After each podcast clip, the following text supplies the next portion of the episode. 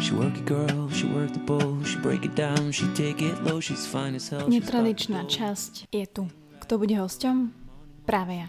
A moderatorského žezla sa chopila skvelá Žaneta Morovská, ktorú určite poznáte nielen z mojich podcastov, ale aj z jej vlastného. Takisto napísala knižku Manifest mladej ženy a nebala sa navrhnúť mi tento switch v podcaste a naozaj pýtať sa ma, úprimné otázky, aké je to žiť s vedomím, že naozaj niekto vám blízky má umrieť. Hozikovú časť ste počuli, kto nie, vie si nájsť ten podcast z minulého leta a myslím si, že vám dlžím takisto pohľad partnerky alebo teda človeka, ktorý toto zažíva. S tým, že tam vonku je strašne veľa ľudí, ktorí majú podobné osoby, ktorí sa starajú o niekoho, ktorí zažili niečo takéto.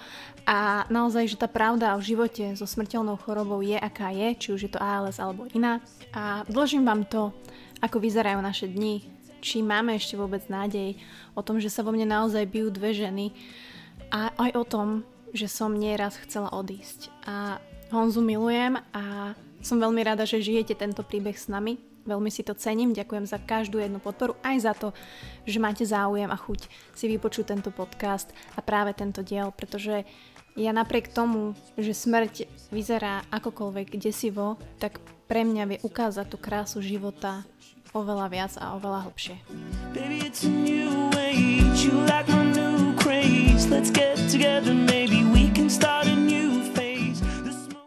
Som rada, že si uh, veľmi otvorený človek, ktorý celkovo ide rád do hĺbky, preto po našom poslednom rozhovore som si povedala, že by som chcela vyspovedať ja teba.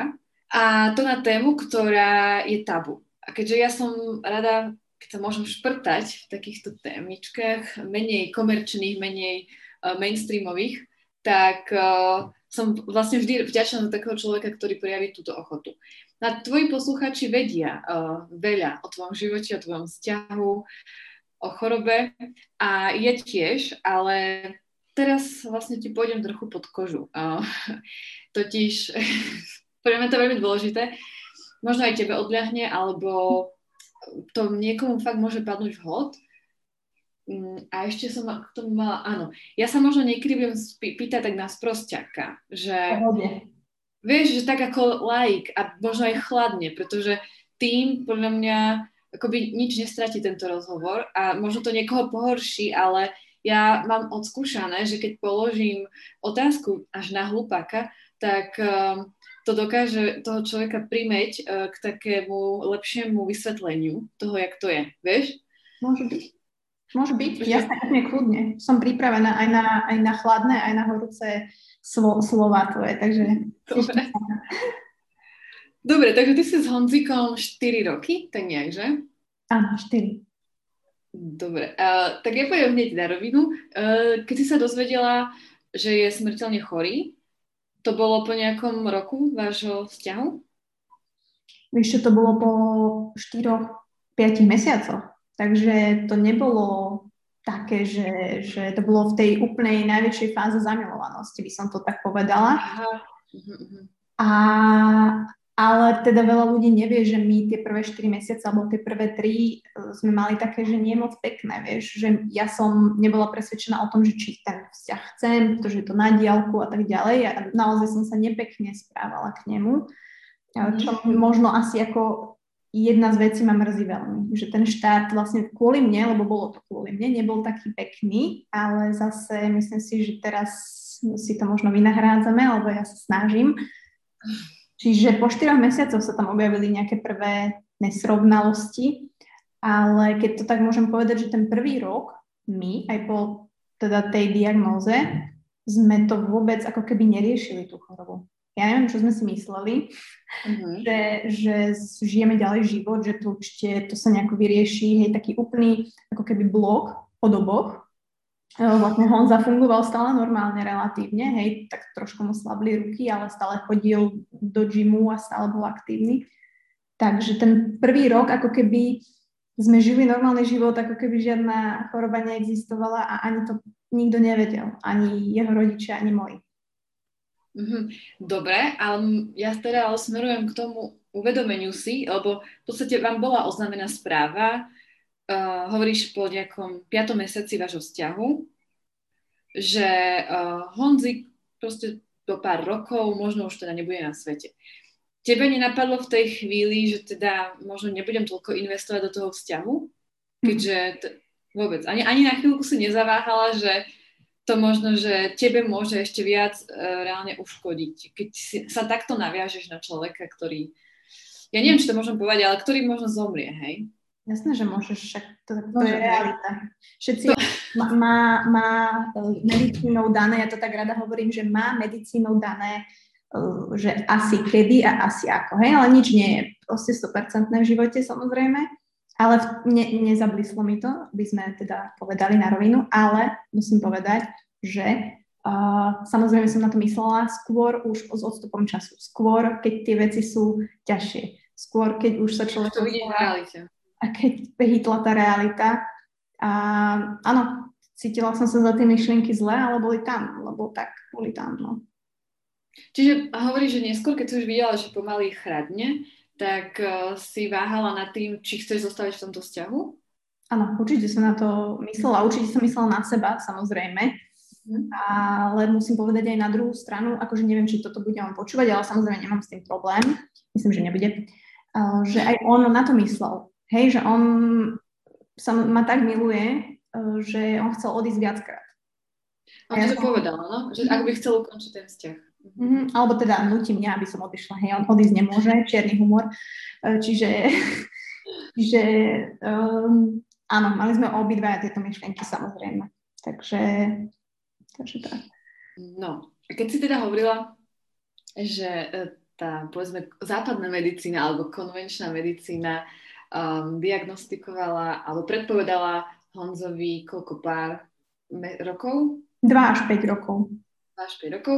Tak uh, vy teraz operujete s týmto poznaním a vo vašom živote vy sa k tejto chorobe vraciate počas dňa, ja neviem, keď, uh, keď vidíš napríklad nejaký ďalší pokles v jeho sile, tak uh, to nejako konštatujete a poviete si, No, kto vie ešte, ako dlho tu budem. Ale to by vás zaujímalo, že ako vyzerá ten každý deň, každodenný čas, ktorý trávite spolu. Čo, je to také možno, že hovoríme si to očami, keď to tak poviem. Nemusíme to diskutovať o tom každý deň, celý deň, pretože to by obidvoch asi šlalo. Ale naučíš sa s tým žiť, proste zo všetkých sa naučíš žiť. Hej, máš jednu nohu, proste jednu ruku, naučíš sa písať ľavou takisto vlastne Honza sa prispôsobuje tým handicapom svojim dennodenne, hej, a ja s tým, že s ním žijem proste každý deň, fakt sme spolu posledných 16 mesiacov every day, 24-7.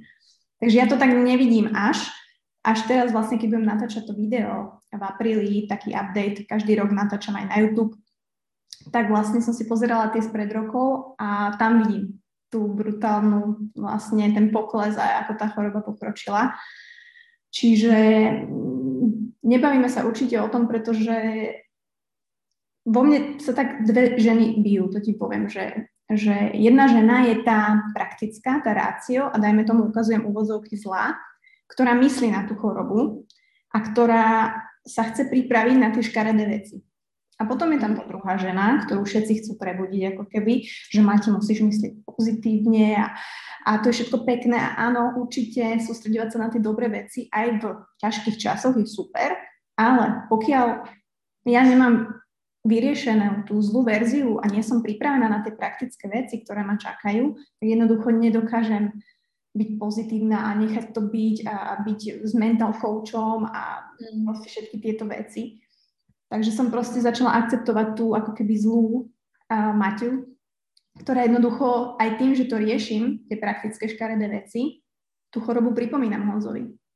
A musím, pretože mm, bez toho sa nepohneme, hej, že či to je generálna moc, či to je starostlivosť, či to je sociálka, či to je bezbariérový byt, či to je to, či to vôbec chce on byť, to je druhá vec. Hej, že jednoducho nie každý človek chce ležať na hadičkách. Takže máme nejaké interné dohody, ktoré ja rešpektujem.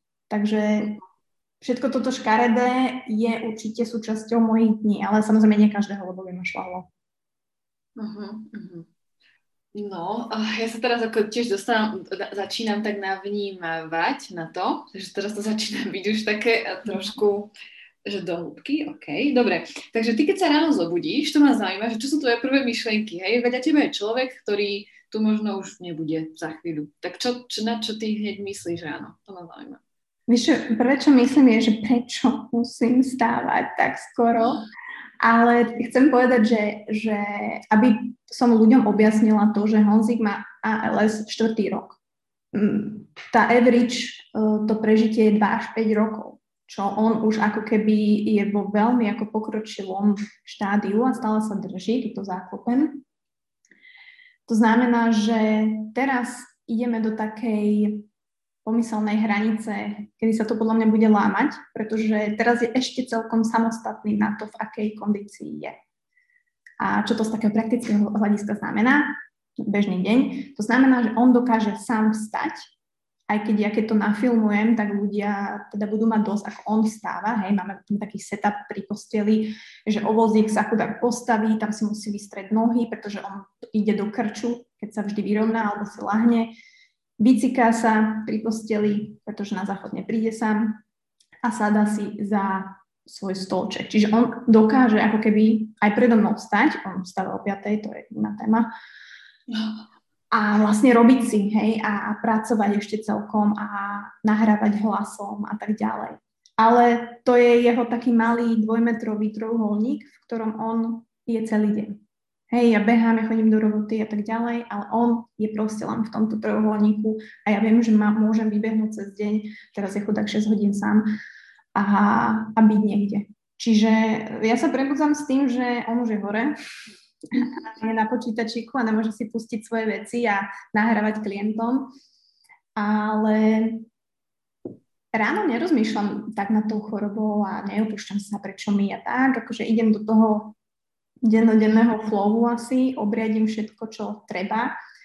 Ja viem, že tie motivačné veci, aj čo ja možno niekedy hovorím, že ráno rutínu musíš mať a nájsť si 10 minút na seba. Tak akože ja sa fakt snažím, ale toho je tak veľa, toho je tak veľa akože o, okolo Honzika, že jednoducho ja idem, hej, už naučená, ráno probiotická malinovka, pripraviť raňajky, tak aby si to dokázal cez deň zjesť, uh, toľko pitia, aby mu to vystačilo na poobedie so slámkou, pretože nedvihne si pohár, čiže pije len zo slámky. Aj to jedlo väčšinou nepoužíva už ruky, čiže to musím tak nakrájať, aby to takto hlavou akože zjedol. A Čiže ten setup si ja nastavím no a potom už idem do mojich dní, kde fungujem a skôr tie myšlienky a také veci mám, mám na večer samozrejme. Hej, keď, eh, keď napríklad eh, hygiena je, hej, alebo idem do sprchy, tak eh, predstavte si ísť do sprchy bez rúk a bez mm, ako, nôh, keď to tak môžem povedať, ako ešte sa postaví, ale za moje pomoci, čiže ho dvíham 90 kg, hej, asi proste, 30 krát za deň, že ho postavím, prejde kúsok, meter a zase si sadne, hej. Alebo ho postavím, prejde kúsok do kúpeľne, tam sa chytí o niečo, osprchujem a ideme naspäť. Čiže stále je to ešte veľmi, ak môžem povedať, komfortné, pretože dokáže fungovať sám a naozaj úprimne, to som aj povedala, myslím, mojej mamine, že bojím sa eh, toho, čo príde, to je logické, ale skôr sa bojím možno toho, ako zareaguje on. Mm-hmm. Lebo on je zatiaľ teraz v poriadku s tým, on mi hovoril, že akože jasné, je to na nič e, život v rámci toho, ako funguje, ale zvykol si.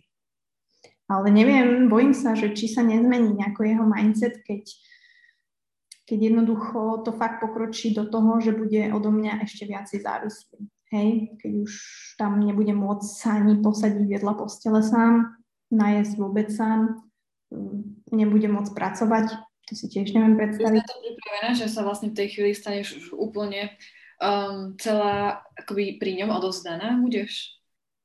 Ja som na to úplne, akože neviem, že úplne pripravená. Ja s tým počítam, ja to strašne, ja to neberiem ako nejakú burden, anglické slovo.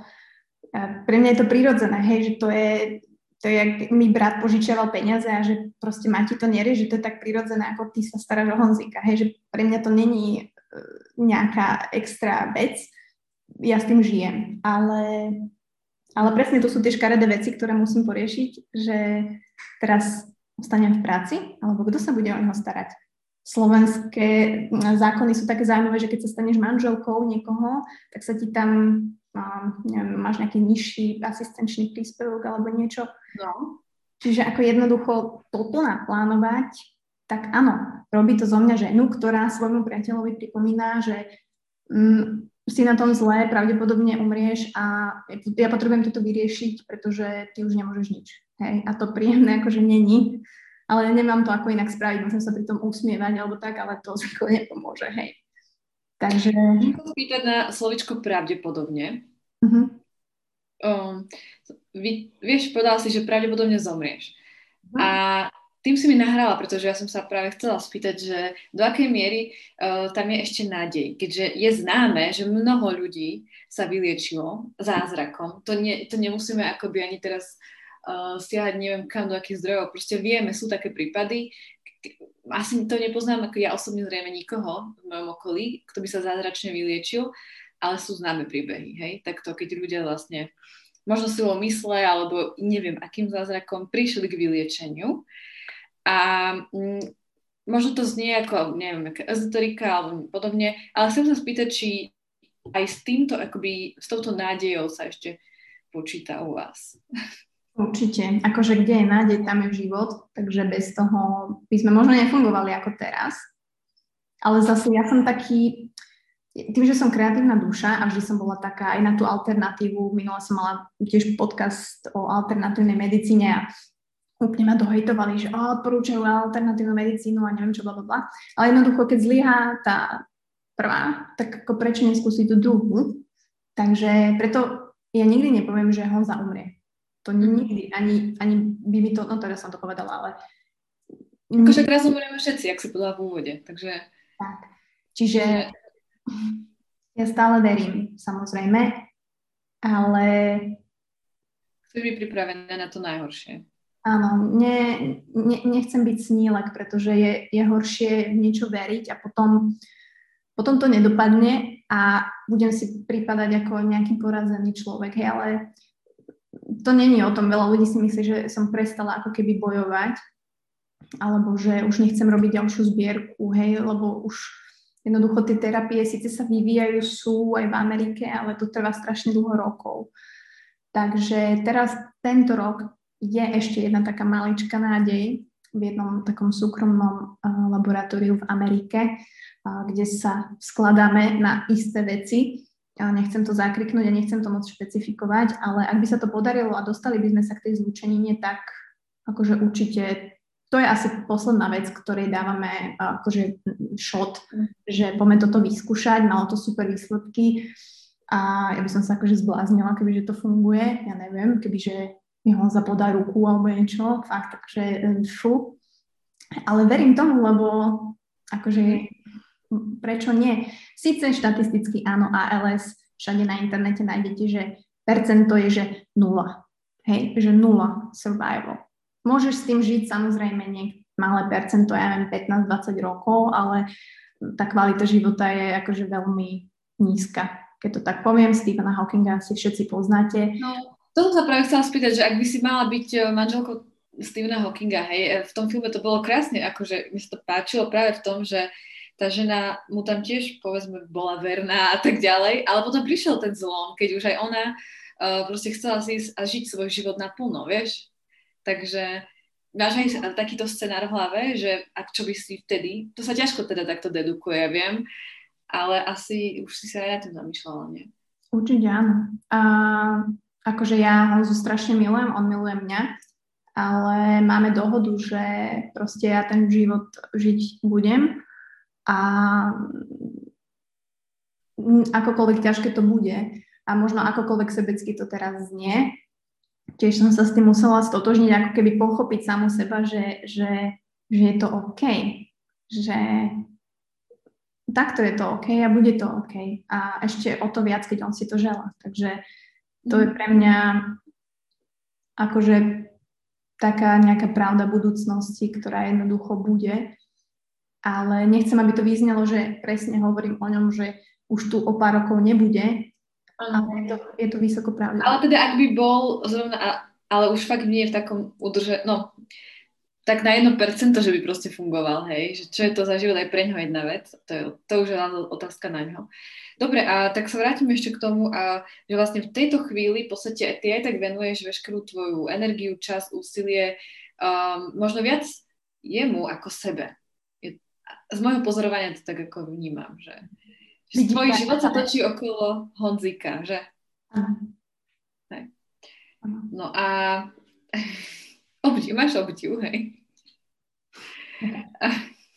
No nie každý by, ja neviem si predstaviť, že ja si myslím, že veľa vzťahov by stroskotalo, um, alebo by to, tie, tá psyche, vieš, ten nápor toho, ako ty vlastne sa musíš každý deň seba obetovávať, svoje záujmy, svoje, ja neviem, ja vlastne sa neviem ani cítiť, aj sa nechcem vcitovať do tvojej kože, len ako pozorova- nestranný pozorovateľ ti hovorím, mm. že uh, ťa obdivujem a prajem, ne, neviem, no jasne, prajem ti život. Chcem sa ale spýtať, že uh, ak by teda sme sa bavili o tej smrti, lebo to bol aj ten zámer, uh, tak um, tým sa spája téma zase posmrtného života.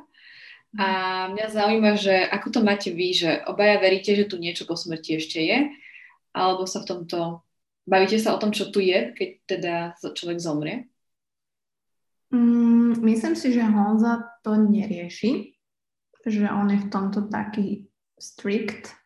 A ja samozrejme na niečo verím, minimálne verím na to, že človek si dokáže tak uchovať tú živú spomienku alebo tie memories, že reálne ty vieš živiť naozaj to, čo si zažil alebo toho človeka ďalej, že jednoducho tá časť toho človeka, ak ho dobre nasaješ, ak ho dobre navnímaš, ak s ním máš presne takýto hlboký vzťah, tak toho sa už nezbavíš, hej, a, a tá časť neho bude v tebe žiť, nech to znie akokoľvek uh, klišoidne, titan, Titanic, tak uh, toto verím, ale o nejakom posmrtnom živote sa nebavíme tým, že on je fakt strašný praktik, hej, že on proste, za čo som rada, samozrejme, lebo ja som taký ten vnímavý človek, hej, emočný, kedy príde na mňa raz za mesiac taký mental breakdown a jednoducho sa mu musím vyplakať a vždy za ním prídem, že láska, že chce sa mi plakať. a on, no čo, tak poď na moju hruď, hej, a spustím to. A že proste nechcem, aby ma tu nechala klasické také veci. Samozrejme, že neviem sa ešte, a ani nechcem nejak inak to vnímať. Hej. Nechcem sa tváriť, že som teraz strong independent woman, ktorá všetko zariadí, aby jej umierajúci priateľ sa mal dobre. To tak vôbec nie je. To je iba jedna časť toho. Hej. Druhá časť je jednoducho si predstav, že žiješ v grífe, sa anglické slovo, keby som to povedala, myslíš, že smútiš. Mm. My reálne, tí ľudia, ktorí sa starajú o ALS ľudí, alebo jedno, niekto z vás mal v rodine rakovinu, ktorá sa nedá vyliečiť, alebo tak, a povedia vám, že ten človek jednoducho umrie, tak ty smutíš už za jeho života a tak to je. A to je na tom podľa mňa to ťažké, že, že smútiť v tej realite a tak dlho. Vieš, že je 4 roky proste čas mňa smutí a lúči sa s tým človekom a to je na tomto ťažké, že som si to tak uh, premyšľala, že, ty, že čo vlastne mi bere, alebo jak to je a to je to, to je tá možno tá smutná... To je vysávač energie, no. Vie sa no. vysávač života. No, Áno. A v tom žiješ. A v tom žijú naozaj príslušníci týchto pacientov. Uh, my sme skvelá komunita, inak strašne si radíme, že to fakt ako ľudia, ktorí sa starajú o takto ťažko chorých, tak to ako klobúk dole. A to naozaj ja z toho, jak ja vnímam tú komunitu, tak ja sa mám ešte veľmi dobre. Takže naozaj toto je ešte fakt veľmi dobre. Som úplne vďačná za to, že v akom je to štádiu a že vlastne zhoršuje sa to akože každý rok, ale všimli sme si, že sa to napríklad zhoršuje vždy v zime. Hej, že tie zimné mesiace naozaj tá zima nerobí dobre tým a s pacientom na tie svaly. Hej, on zase strašne nekontrolovateľne začne triať, že je moje zima už pri 12 stupňoch vonku, že on nemôže chodiť von, lebo jednoducho nebude stáť, trase sa komplet. Preto sme aj vlastne išli na to Tenerife, lebo tam je teplúčko a mal sa fajn a mohli ísť von a proste naozaj to teplo mu robí dobre. Takže tak si radím. Ja, ja som čudovala, že kam vás trebalo, kam vás bolo treba. Uh, nie, nie, samozrejme. Dobre, a takže vy vlastne vás drží pri takom živote aj ja predpokladám humor. Ja som trošku s Honzikom mala možnosť uh, prehodiť pár slov, ja som si všimla, že on je veľmi veselý a vtipný. Áno, a, Vtedy, keď sme boli u vás z. Jasne. No a uh, čiže ja si myslím, že teda ja sa pýtam, teda je, jemu pomáha to, že tak um, je možno taký trošku sarkastický, alebo že mu to pomáha sa zmieriť s týmto jeho osudom? Uh, chcem, chcel som povedať, že on vôbec nie je vtipný, ale ak by toto náhodou počúval, tak by sa urazilo. Ale on je tak strašne cute vtipný, vie, že, že pre mňa je to už len vtipné, že je cute. Ale mm, aby som uviedla na pravú mieru, on vôbec si nemyslí, že by mal umrieť. Vážne? Mm-hmm. Toto je jeho mindset. On mi povie, že ja, akože prepač, že to, že mi to niekto povedal, ja si nemyslím, že mám umrieť, že ja sa nechystám umrieť, tak ma prosím ťa, láska, nepochovávaj. Hej, toto reálne mi povedal niekoľkokrát. Uh, a chápem ten jeho pohľad a chápem aj, kedy mi to povie, hej, keď ja ho tlačím k tým nepríjemným veciam, hej, že poďme podpísať toto, poďme sa pripraviť na toto. Takže on tento mindset reálne má a to není, že vymyslené, on tým fakt žije. Čiže on nerieši tú chorobu a je mu nepríjemné, keď ja mu ju pripomínam vlastne, hej, že sorry, ale akože aj musím. Hej, hej. OK, ale to som nepočula. Teda, nie, že, no, je mi jasné, že si ju asi nepripomína nehovorí o nej každý deň, o tej chorobe a smrti, ale mm, on, na to že on... on na to vôbec nemyslí. A preto je pre mňa ťažké prísť za ním, hej, s nejakým papierom o generálnom spolnomocenstve, lebo proste potom áno, vyzerám uh, ako frajerka, ktorá pochováva svojho priateľa, ale tak to nie je, ale jednoducho tú istotu treba mať.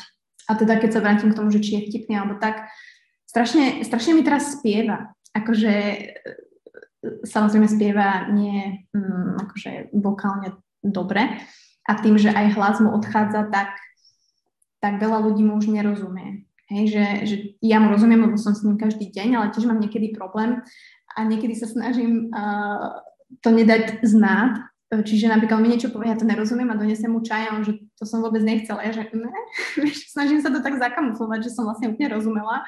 Alebo mi niečo povie a poviem, že a, uh, ale vlastne neviem vôbec.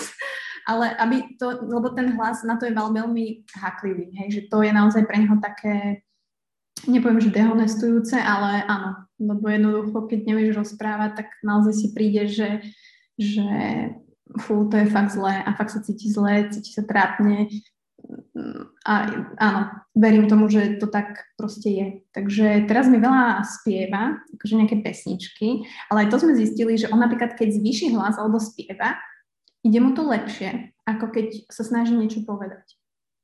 Čiže, ale vždy, keď dojdem domov, tak proste spieva, on sa tak teší, ja proste fakt odídem na 4 hodiny a prídem znova a už počujem proste z obývačky láska a už ide spieva proste, hej, a to sa nedá proste, aby som ho vystiskala, to, to, aj vy by ste ho určite vystiskali, hej, kebyže takého krásneho zlatého muža máte doma. A to je fakt, on, on sa teší trikrát za deň, keď ja dojdem domov, hej. Takže ako nepotrebuje veľa. Takže ty ani nevidíš nejaké zmeny, ako v priebehu toho uh, už dlhého vývoja choroby, tak nevidíš úpadky na jeho mentálnej pohode? Na jeho mentálnej pohode. Jedine, že by mi niečo nepovedal, ale my sa bavíme veľmi otvorene a on mi povie, že on myslí na tú chorobu len keď ja mu to pripomínam, hej. Tých... Čiže vy sa ani nebavíte o možno, ja neviem, to som počúvala teda rozhovor vás dvoch, kde on hovoril, že on si nečíta trebers uh, nič o tej chorobe. Uh, to chápem. Ale na druhej strane možno mňa, mňa ako jeho priateľku, byl snúbenicu, či už manželku? Snúbenicu, nie? Snúbenicu stále. A že korona. Hej.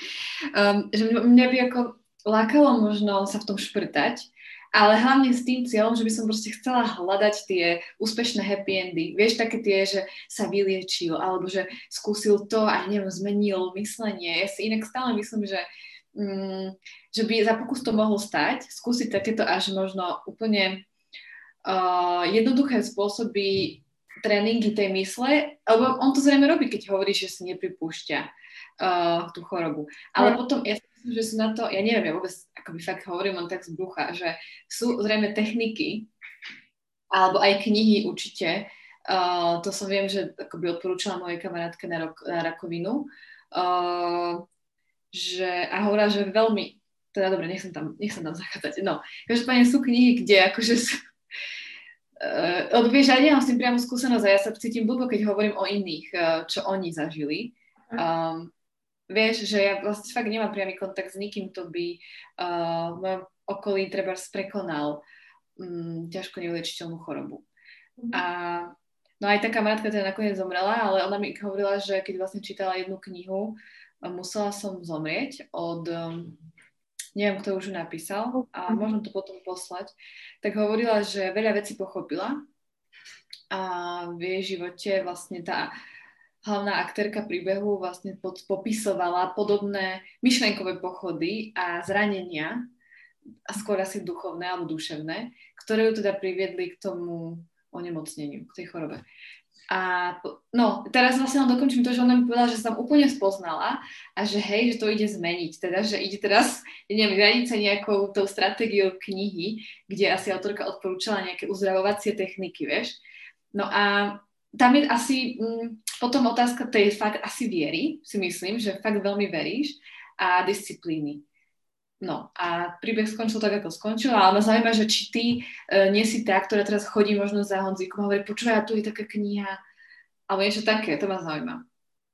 No, akože celý náš vzťah to tak je, ale teraz to už robím menej. A to je možno to, že si ľudia myslia, že som prestala bojovať, ale jednoducho, keď po štyroch rokoch nevidíš nejaký výsledok, čo väčšina ale z ľudí nevidí, tak uh, si povieš aj Honza, že proste kašne na to láska, že tie peňažky, ja neviem, dajme radšej nejakým deťom, alebo že mhm. proste nie. Ale áno, ja som tá, ktorá sa v tom uh, vrtala. Hej, ja som, však to prvé dva roky bolo, ako však sme išli na kmeňové bunky do Mexika. Ako ja keď som bola na tej mexickej hranici, tak uh, s tými pasmi a v tom jeepe, čo nás prevážali, tak som si hovorila, že fakt, akože ja už dokážem všetko proste. A, a prečo až do Mexika vlastne? Lebo tam sme mali dobrý kontakt na takú kliniku, bolo to aj cenovo prístupné, respektíve cenovo prístupné 22 tisíc eur, hej, takže bez... Okay, ale ty stále hovoríš o nejakom type klasické medicíny, hej? Áno, ale vyskúšali sme aj alternatívy. To, to, to tiež všelijaké, to ti môžem porozprávať. Doma máme prístroje, frekvencie, vlny, aj strašne veľa ľudí mi akože posiela no, no. stále, čo som ako mega vďačná, hej, a nechcem znieť tak, ale pristihla som sa, že im vlastne odpovedám už tak nie že rezervovanie, ale že, že ďakujem za tip, skúsili sme, hej, že už som taká, že, mm, že kašlite na to ľudia, že, že díky moc, ale proste nie. A s tou meditáciou hovoríš pravdu, pretože veľa ALS ľudí to praktikuje. Aj čo sa robí taký výskum vo svete, robí ho doktor Bedlak, ktorý má ALS klinik v Amerike a vlastne sústreduje sa len na ALS ľudí, ktorým sa podarilo reverse symptoms. To znamená, nikto sa ako keby nevyliečil, ale má asi 45 ľudí na svete, ktorých monitoruje, ktorí zvrátili a navrátil sa im napríklad, hej, bol na ventilácii a teraz dýcha sám, nevedel rozprávať, teraz rozpráva, chodí na motorke, ale stále tam má, ja neviem, balance issues alebo niečo, hej, že stále to ALS máš, ale jednoducho si spravil niečo, čo to zvrátilo. Takže ich takto skúma, že čo majú spoločné, čo brali, aké doplnky. Um, každý z nich meditoval a pracoval s tou myslou. To je pravda. A myslím si, že Honzik to z časti robí sám, ako nie, nie nejak kontrolovane, ale robí to. Určite to robí lepšie ako ja. Takže m, mali sme aj takého kouča, ako keby, ktorý chodil k nám, hej, rozprával sa aj s ním, aj so mnou. A ten mi možno tak ukázal, že, že možno i ja to tak trošku blokujem, pretože vlastne moja taká tá negative kind of approach a to, to reálno, ktoré do toho prinášam, možno vlastne tú pozitivitu Honzikovú zase nejako, hej. Sa prebíja, že ty vlastne mu uberáš tú vieru v to, že on sa akože, že tie pochybnosti mu sádzaš a to stačí asi na to, aby si ho oslabila mentálne. Áno, áno, ale zase treba povedať aj druhú stranu, že jednoducho, ja som aj tomu koučovi povedala, že ako pardon, ale neviem, ako nebolo to, nebola som ohrnutá, že Ego určite mám v niečom pravdu, ale keby bol na mojom mieste, tak stavím sa, že by určite najprv zabezpečil tej žene jeho ten praktický komfort, tie všetky situácie, ktoré môžu nastať, Hej, že nebude práca, ja sa musím postarať, kde budeme bývať, ako ho budem presovať na toaletu, kola je do stropu, keď toho človeka bezvladného, jednoducho nehybného, ja 90 kg telo nedvihnem, vieš, a to sú také veci, ktoré ľudia prakticky si nevedia predstaviť. A hociaký mindset coach mi môže hovoriť všetko, že ty svoju negativitou, ale jednoducho, keď toto, keď tento škaredý plán B, poviem to tak, A je stále, že sa vylieči, tak tento škaredý plán B, keď není uh, nasetapovaný, tak ja jednoducho neviem mysleť na to A úplne, že prirodzene, čisto jasno.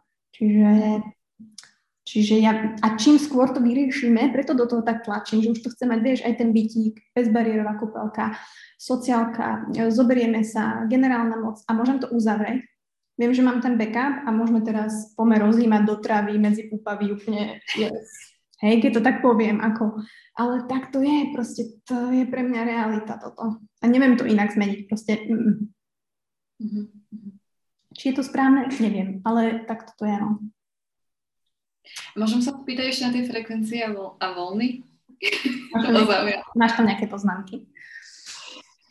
Vieš čo, no ako mm, my aj máme dobrých známych eh, na jednej bratislavskej takej súkromnej klinike a mm, Vlastne tam sme chodili dokonca rok zadarmo, že mi dali kľúčiky.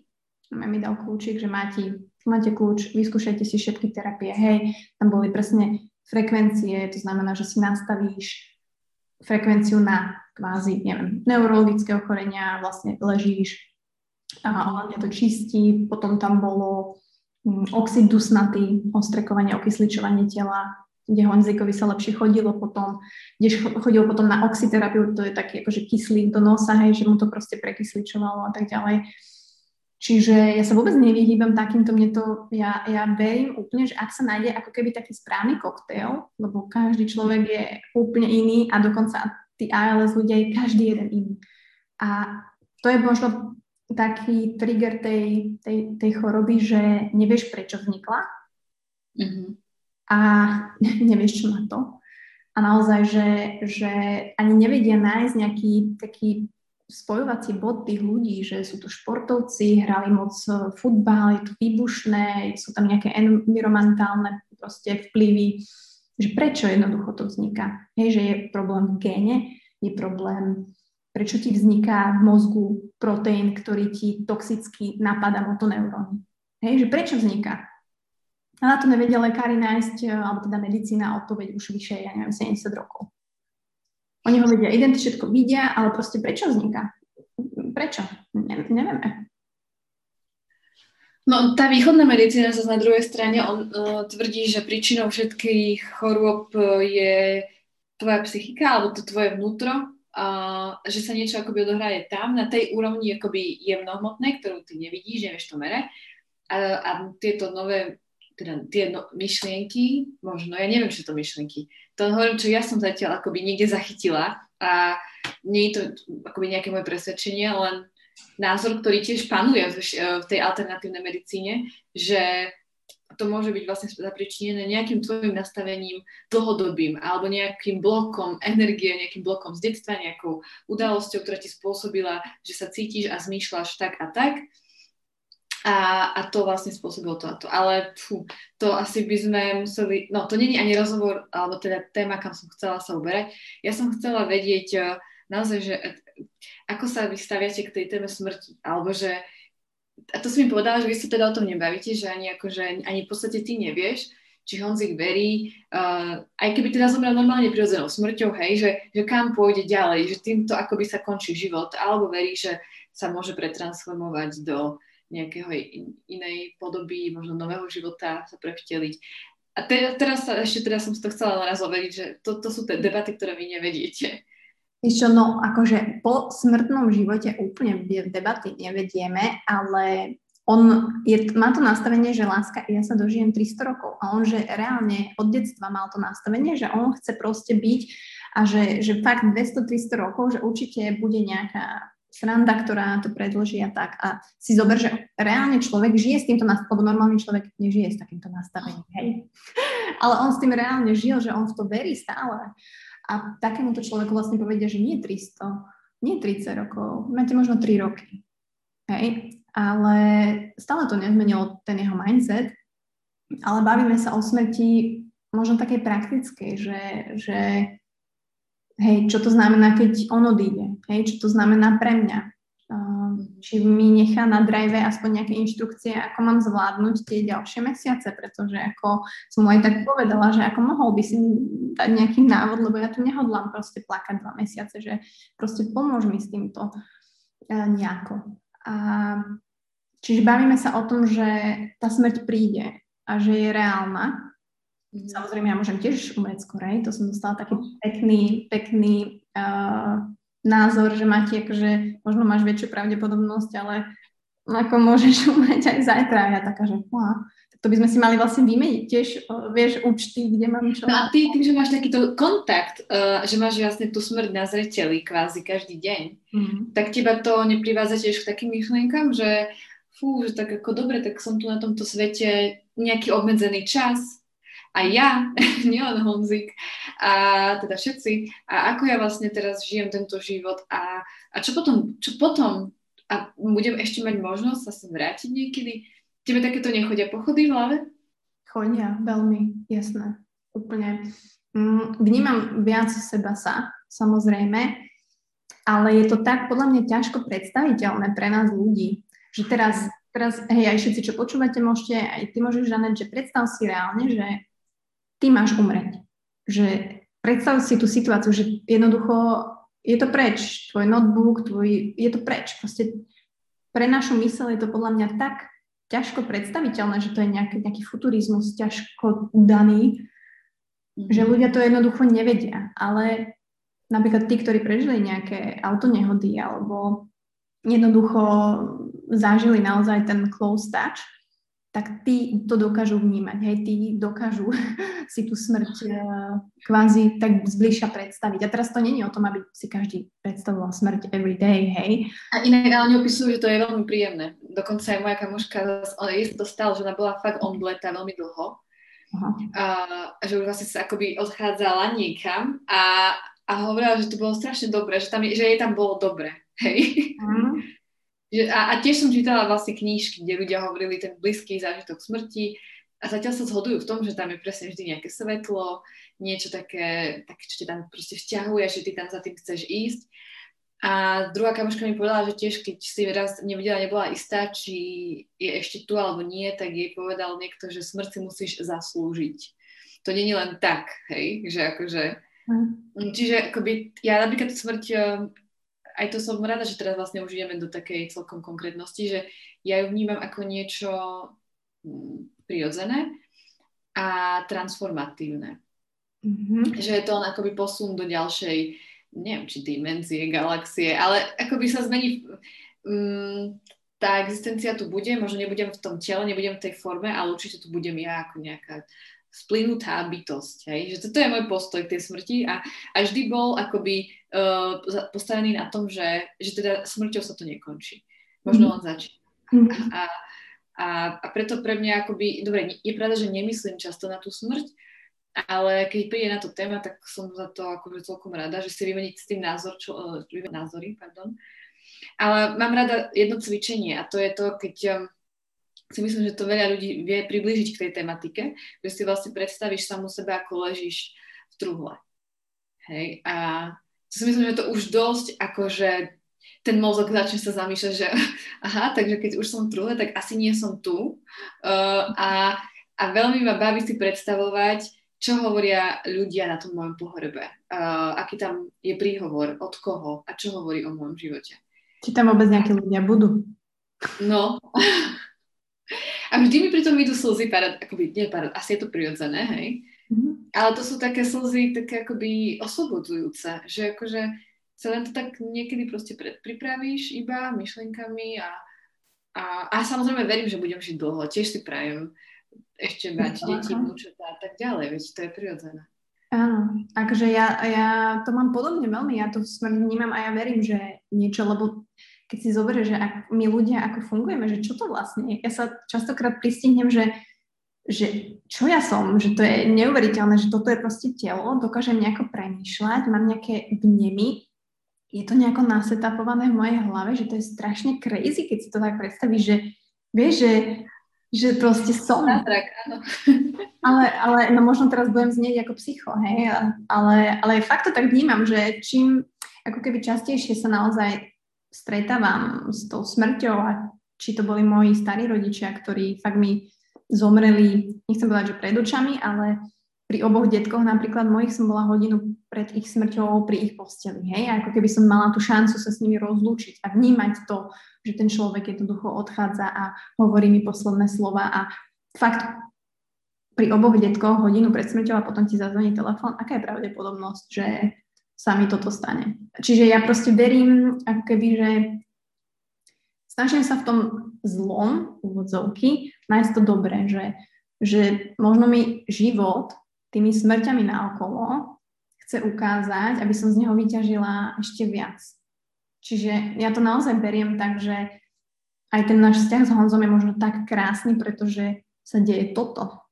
Hej, že my, my sme sa bavili o tom, že láska, že keby je choroba, tak možno ani, neviem, nie sme spolu, alebo si sa tak nevážime, vieš, sami seba, alebo vieš, tak nemáme tak proste blízky vzťah, takže neviem povedať, ale fakt uh, verím, že tá smrť ti vie ukázať tú krásu toho života ešte viacej. To si povedala asi všetko, čo som chcela akoby ten v tom ale nechcem povedať, že to chcem ukončiť, ale a mne sa páči tento záver.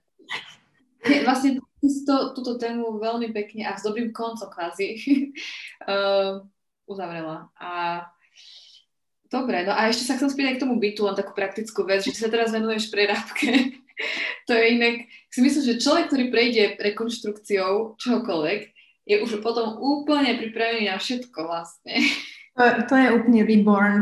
To je reborn. To naozaj, ďakujem za túto otázku, ďakujem, že vnímaš moje denné záležitosti. Dúfam, že to nebude počúvať môj šéf alebo niekto z práce, pretože očividne to robím aj v pracovnom čase. Ale áno, to je tak, prerábame ten bytík. Taká škola, nie? Nejaká škola života v podstate, prejsť prerábkou. Ja som to vždy obdivovala na kamarátoch, ktorí si tým už prešli, ale vždy som si hovorila, že tak snáď akoby je aj iná cesta, ako bývať v tom vysnenom, alebo teda v tom na tvoje požiadavky určenom byte. Áno, áno. Ale určite, no zocelí ťa to, o tom nepochybujem. Hej, ale, ale ako...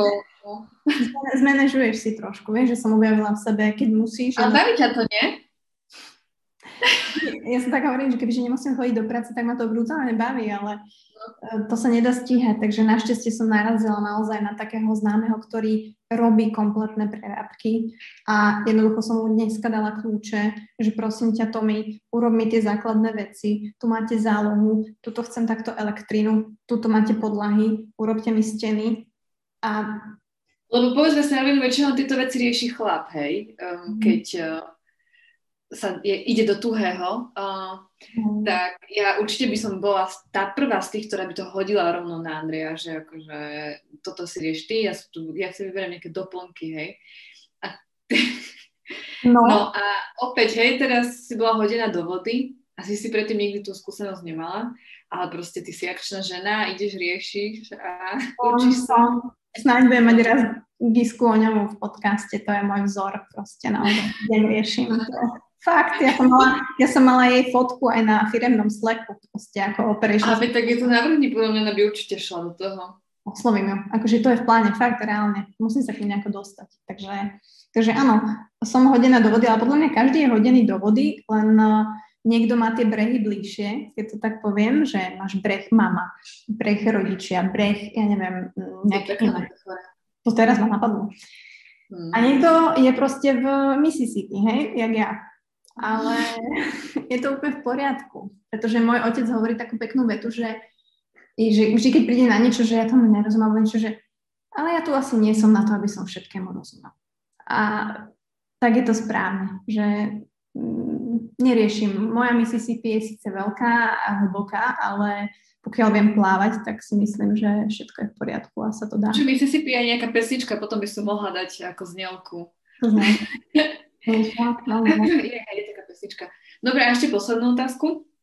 Uh, a potom to môžeme ešte nechať kľudne voľne plynúť, ale mňa zaujíma, Aha, no, ktorý posledný inšpiratívny host, alebo nie, že asi každý bol nejakým spôsobom inšpiratívny, ale čo si si odniesla tak z posledného mesiaca alebo dvoch, čo si mala svoje rozhovory, okrem môjho. Už som sa hovorím, že toto je smerovaná otázka veľmi cieľene.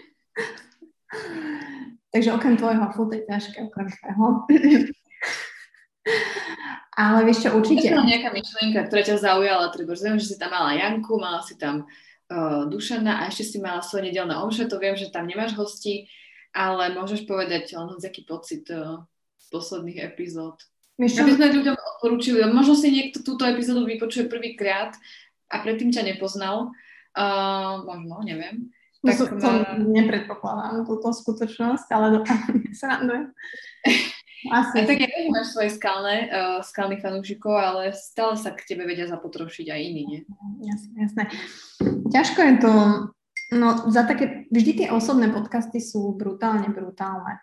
Hej, že nehovorím, že nejaké známe osobnosti alebo nejakí marketingoví nie sú dobrí, ale jednoducho, keď ten človek má nejaký príbeh, tak je úplne jedno, či je známy alebo neznámy. Takže za mňa určite Inguš Rehorovská ak si nájdete tento diel uh, po smrti manžela. To je možno aj pre teba, ak by si si chcela vypočuť. Je to síce dlhší podcast, ale je to naozaj moja známa kamarátka, ktorá sme boli spoločná partia a 13 rokov bola so svojím ríškom a zahynul pri kajakovaní s ňou. Utopil sa.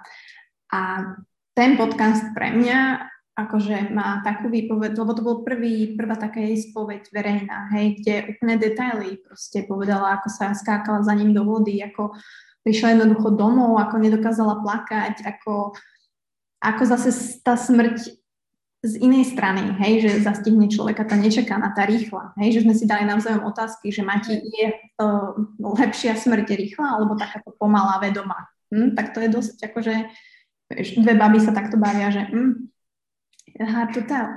Takže a to, ten podcast, ten diel má myslím cez 3500 vypočutí, že to je, to je akože u mňa nad rekord. Takže a samozrejme nie je to len o tých vypočutiach, ale tým chcem povedať, že naozaj neznáma žena dokázala tak chytiť za duše, srdcia, hoci čo, toľko ľudí. A to bol najviac šerovaný podcast naozaj za prvý štvrť rok 2021, že to fakt bolo ako topka. Dobre, ďakujem za tento tip. Mm-hmm. Uh, ja som človek, ktorý je uh, obdarený tým, že um, nezažívam na dennej báze um, chmúry, smutky. Um, je to možno čiastočne určite aj zhodou náhod osudu, ale ja teda verím niečo viac ako len náhodu. A je to určite aj prácou na sebe, takže som za to vďačná. Ale pomáha mi, nie že pomáha, ale oceňujem stred s človekom, ktorý napríklad si prechádzal, alebo prechádza uh, niečím opačným ako ja. Už len preto, že uh, myslím si, že to dokáže obohatiť trošku uh, môj vnútorný svet. Nedávno som počúvala napríklad a náhodou pesničku o rozvode a až som sa akože až rozplakala. A, a bolo mi dobre, že som, lebo ja som vlastne nikdy nezažila ani že rozchod. Takže uh, zlomené srdcia, to nič, vieš, ja som nič takéto proste s tým neprešla, preto hovorím, že som taká asi jedna z mála šťastných takých ľudí kráčajúcich si po svete a zatiaľ len akoby v rúžových oblakoch. A, uh, no a nič, a teda, že som bola rada za tú pesničku, ktorá ma úplne roz, roz, rozplakala, vieš, a nevadilo mi to, lebo je to proste umenie, ktoré to má podľa mňa v ľuďoch vyvolávať. Každopádne ja radšej preferujem umenie, ktoré vyvoláva humor, smiech uh, a, a slzy smiechu. Takže toto vlastne neviem, čo som tým chcela povedať. E, každopádne, e, iba, že si rada vypočujem e, Inguš, ako si odporúčila. Odporúčam naozaj veľmi. A akože dúfam, že, že aj ty si hovorila, že radšej máš tých pozitívnych a tak ľudí. Ja dúfam, že ja nepôsobím Než Nie, počuť vôbec, ja som sa práve že takáto pripravovala, že fú, že, že ešte, že, že dúfam, že tu nebudeme akoby tiež plakať alebo tak, ale vidno, že ty už si touto témou že už si ju spracovala. Toto celkovo vnímaš už aj s nadhľadom. Ja som cítila miestami z teba, samozrejme nejaké pochybnosti v zmysle, že ako to bude a chceš byť pripravená, ale inak je tam dosť taký veľký nadhľad. A aj tej jednej fáze si hovorila krásne, že tá nádej tam je, že budete tento rok ešte hm, niečo teda skúšať, nechcem to spe- špecifikovať, tak ja len na záver poviem, že, no, že veľa odhodlania a nádeje a viery a lásky. A tej lásky asi najviac. Ďakujeme ti veľmi pekne. Ďakujem ti, že si takto pre, prebrala žezlo moderátorské. Veľmi to bolo príjemné. Myslím si, že ti to veľmi ide. Aj teda tvoj podcast, eh, že ako bude úspešný. A nemoc som si to užila. Mm, tým, že nemám moc s kým o tom rozprávať, eh, akože samozrejme ľudia by sa našli, kamaráti a tak ďalej, ale nechcem nechcem stále, aby museli počúvať Buckovej nejaké takéto nie úplne uh, funny uh, myšlienky. Ale samozrejme je to môj život, takže ho zdieľam. Takže ano.